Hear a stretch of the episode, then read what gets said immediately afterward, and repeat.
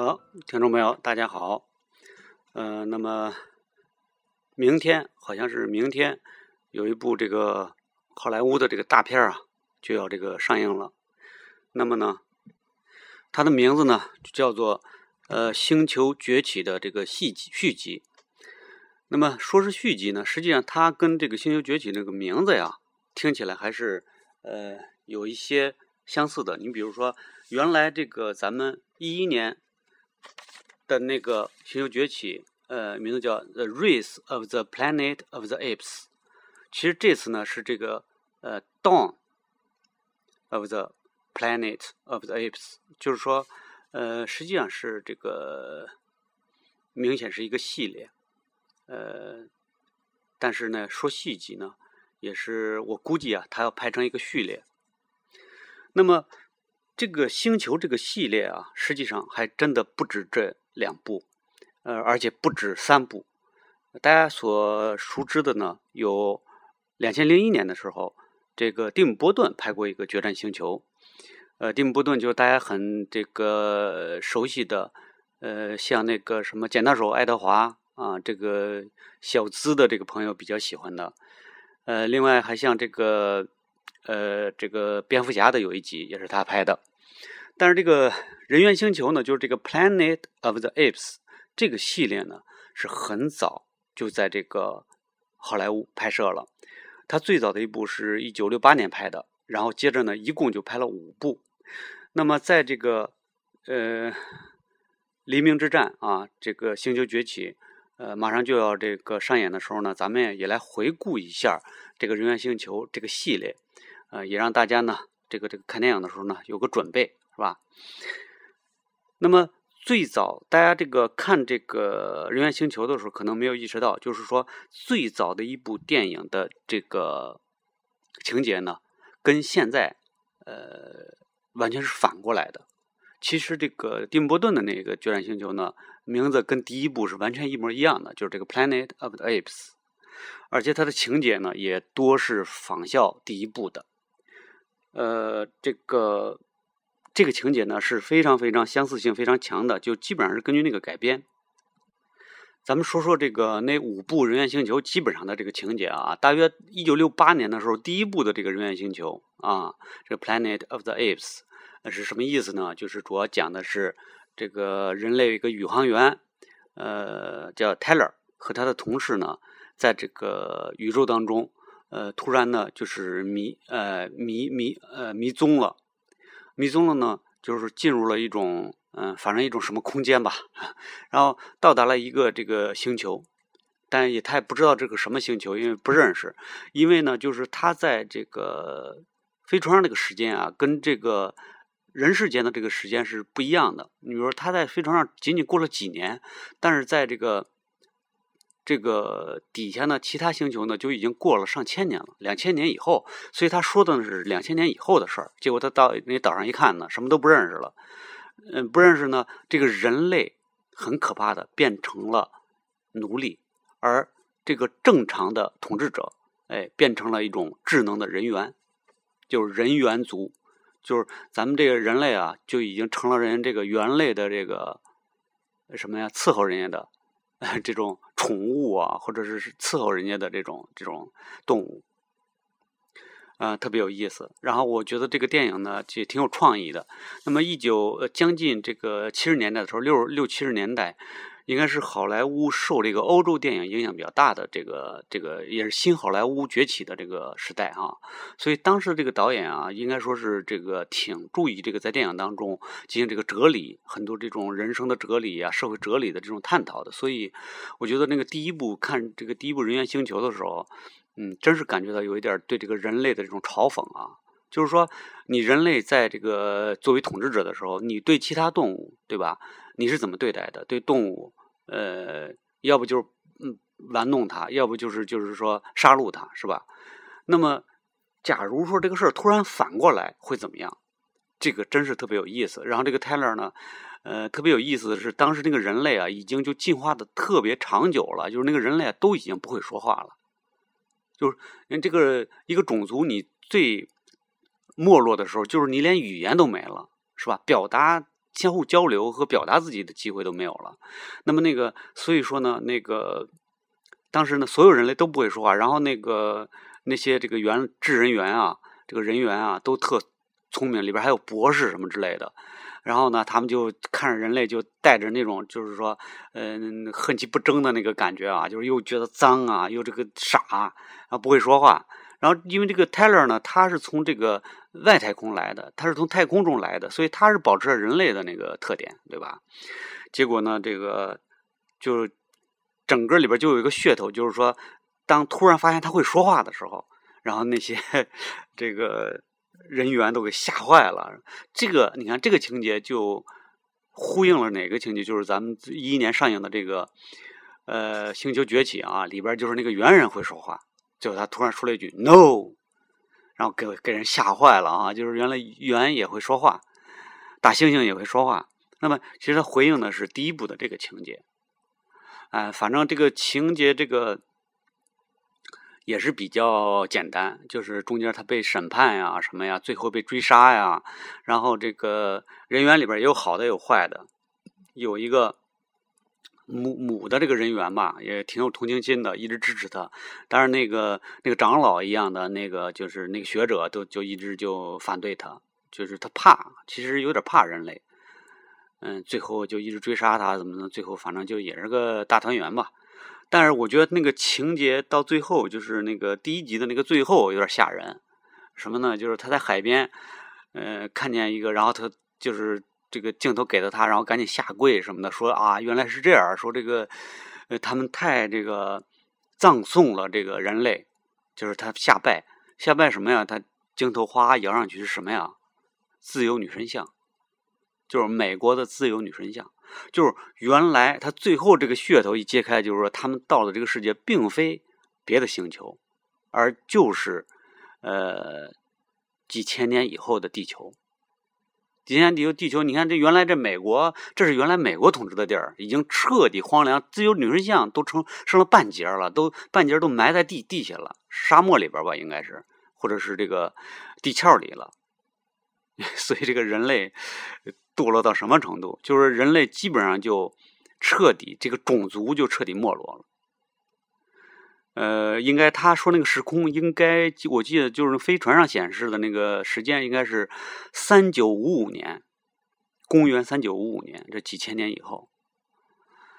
哎呦，所以这个真是就就第一集就挺有意思的，就是挺有那种呃嘲讽，对人类的嘲讽，所以它带有一点儿呃怎么说呢？呃，很有意趣的。然后那个那个就是那个。人猿的那个造型啊，有的还挺萌的，大家可以找一找，就是六八年的这一部呃《人猿星球》去看一看。接接接下来呢，就基本上就是呃这这一部的一直就延续下去，有一些情节。实际上，它这个整个这个系列啊，是根据有一个小说，就是法国一个作家叫皮埃尔·布尔，他写的《人猿星球》。他是在据说是在动物园游览的时候看到了大猩猩和人类这个这个互动，产生了一个灵感，就写了这么个小说。据说就是第一部的主要情节就是来自于他的小说，但是后来呢，就是好莱坞绝对就越来越就就就编了，就基本上后来跟这小说的这个情节关系越来越小了。那基本上后来的情节是什么呢？你看第二部就叫《失陷星球》，哎，《失陷星球》的这个。就什么意思呢？就大约就是还是 Taylor， 呃，这个因为找不着了嘛，就是他们这几个飞船这个人找不着了，然后人类呢又派了这个搜救队进入了太空，结果呢这个搜救队又掉进了这个这个又进入时空转换啊，又到了这个人猿星球，呃，然后呢这个他们呢为了摆脱这个猿人猿的这个控制，他们就引爆了一颗核弹，然后这个核弹整个就将这个三九五五年的地球炸毁了。呃，然后呢，就是同时呢，这个冲击力呢，也也将呢一对这个猿类的夫妇，这这对夫妇还是比较好的，就在猿的人类的里边，都比较同情人类的。他们呢，把他们反而推进了这个时空的这个隧道，结果来到了呃地球，这么个故事，大约是七十年代的这个地球。然后接下来第三部。呃呃，这个叫《逃离星球》，是七一年拍的。那第二部是七零年拍的，就基本上一年一部吧，差不多，差不多是这个节奏。你看第三部《逃离星球》，就是这个来到了一九七三年的这个猿类夫妇啊，呃，被人类发现，然后就给软禁了。因为就是说你要知道，就是说这些猿类它要比人类还要智能，你说这个也挺可怕的啊。你看一帮猩猩，然后比你还聪明，你说这人类可能会好奇，但是可能会充满敌意，也会我觉得可能是充充满恐惧。然后呢，就是把他们囚禁起来以后，人类就想方设法用各种设备或者用各种方法去想方设法想撬开他们嘴，就撬开说这个怎么进化的，这个事儿到底咋回事，怎么人类就就嗯，最后就变成就他们从未来来的嘛，就是未来咋回事，咋成了人类就成那样了。最后这个猿类夫妇遭到了人类的杀害，哎，最后是死的，最后一直追杀他们嘛，最后那个还是枪击击死的。那但是呢，这个留了一个这个逃离星球留了一个很那个重要的尾巴，就是他们的一个遗孤被一位呃，这叫马戏团的一个好心的班主给收留了，并且给他取名叫 Caesar， 就是凯撒。然后这个凯撒这个名字，我一听估计大家都比较熟悉，就是说从今年的这个星球呃不一一年的这个星球崛起就是凯撒，呃，就虽然它是不同的故事，但是它还是用的这个名字。呃，然后就是这、就是七一年的《逃离星球》，然后接下来呢是一九七二年又拍了一部叫《征服星球》。《征服星球》这个也挺有意思的，就一开始就是这个一个这就这个马戏班主啊牵着这个。这个谁，这个 Caesar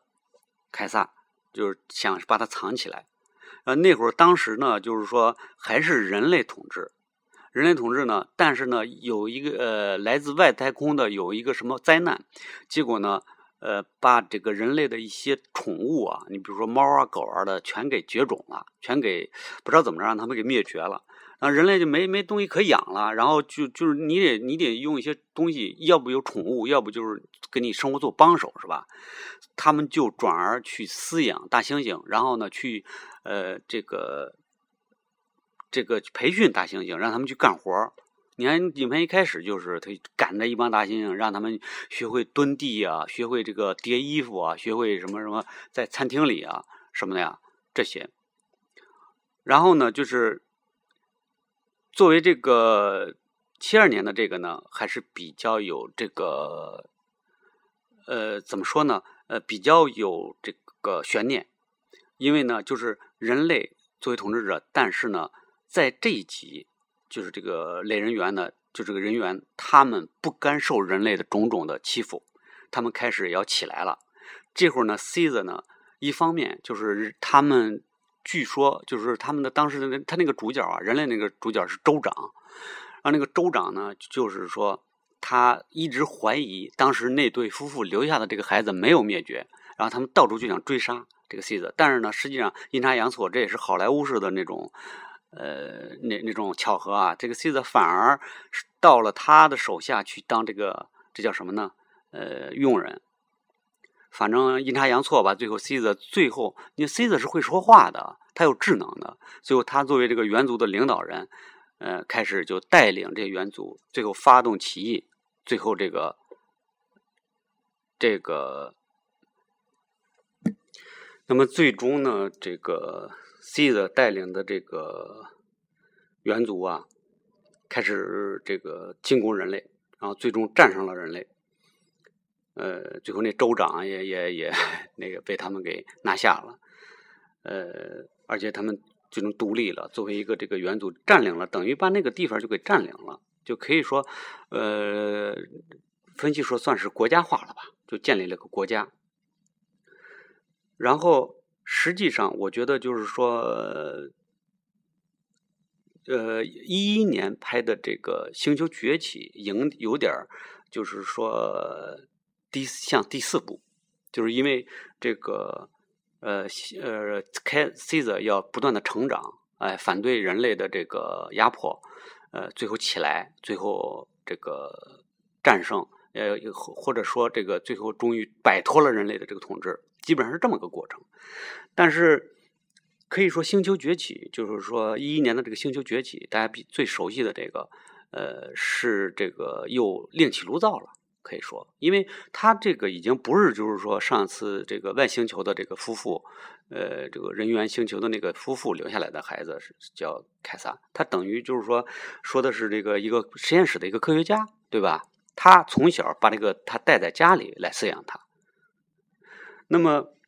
到了第五部《决战星球》，就一九七三年有个第五部，这个系列一直拍到五部，拍到七三年就暂暂时不拍了。那么其实《决战星球》我感觉就是实际上可能会相似于咱们马上要上演的这个《黎明》，哎，《黎明之战》这个这个片子就是人猿大战，人猿的战争。因为这个片子也是比较这个，这个也是比较战争场面比较大的，呃，大约他说的是大约是一五年的时候，就是他电影里边的一五年吧，呃，猿族内部发生了叛乱，就是人猿里边就是这个 Caesar， 呃，和另外一帮就是呃奥多，就是人猿里边用一个奥多呢，他比较崇尚武力，然后呢打算取而代之，取。这个，然后据说这个黎明之战里边也有这么一个情节，就是也是一个元族里边的一个另外的一个将军，嗯、呃，打算推翻 Caesar， 呃，但是呢 ，Caesar 呢，他是那个有一次是他本来就对一直对 Caesar 不满，嗯、呃，然后因为 Caesar 就掌握着所有的像武器啊什么，他派了一个长老看着那个武器，嗯、呃，然后这个，所以说呢，呃。他一直想那个密谋，然后呢西的那个孩子有一次去无意中偷听了他们的这个谈话，然后呢他就把那个孩子给害死了，就在树上爬着嘛，呃给掉下来给这个摔死了。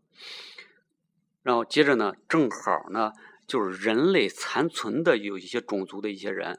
正好又呃用那些武器啊什么，据说那帮人是受核武器辐射，因为他那个在第二集的当中，他们不是引爆了一一个核弹吗？就是这个在《决战星球》里边，就是说一帮残存的人类，而且是被这个核污染过的那种人类，多少有点变态，崇尚暴力的那种，也来进攻。所以这个是整个一个大战，就是既有内部的大战，呃，内部的冲突，也有这个跟人类的大战。呃，然后呢，最后，呃，算是 Caesar 运用他的智慧啊、呃，算是获胜了吧。但是呢，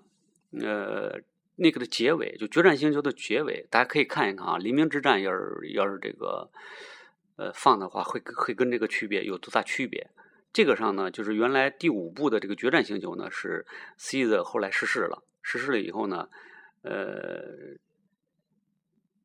这个人猿呢一直还在这儿统治，然后人类呢也。衰落到了极点，甚至丧失了语言能力，他开始跟第一部又接上了这么一个这个情节。所以呢，那么接下来就是从七三年拍完这个《决战星球》以后，这个情这个可能觉得拍够了啊，也不好往下继续了，那么一直就一直停着停着，就大约到了二零零一年。二零零一年的时候，就是这个谁呢，呃，蒂姆·波顿就拍了这个《人猿星球》，这个名字跟第一集还是一样，这么一个《人猿星球》。但是呢，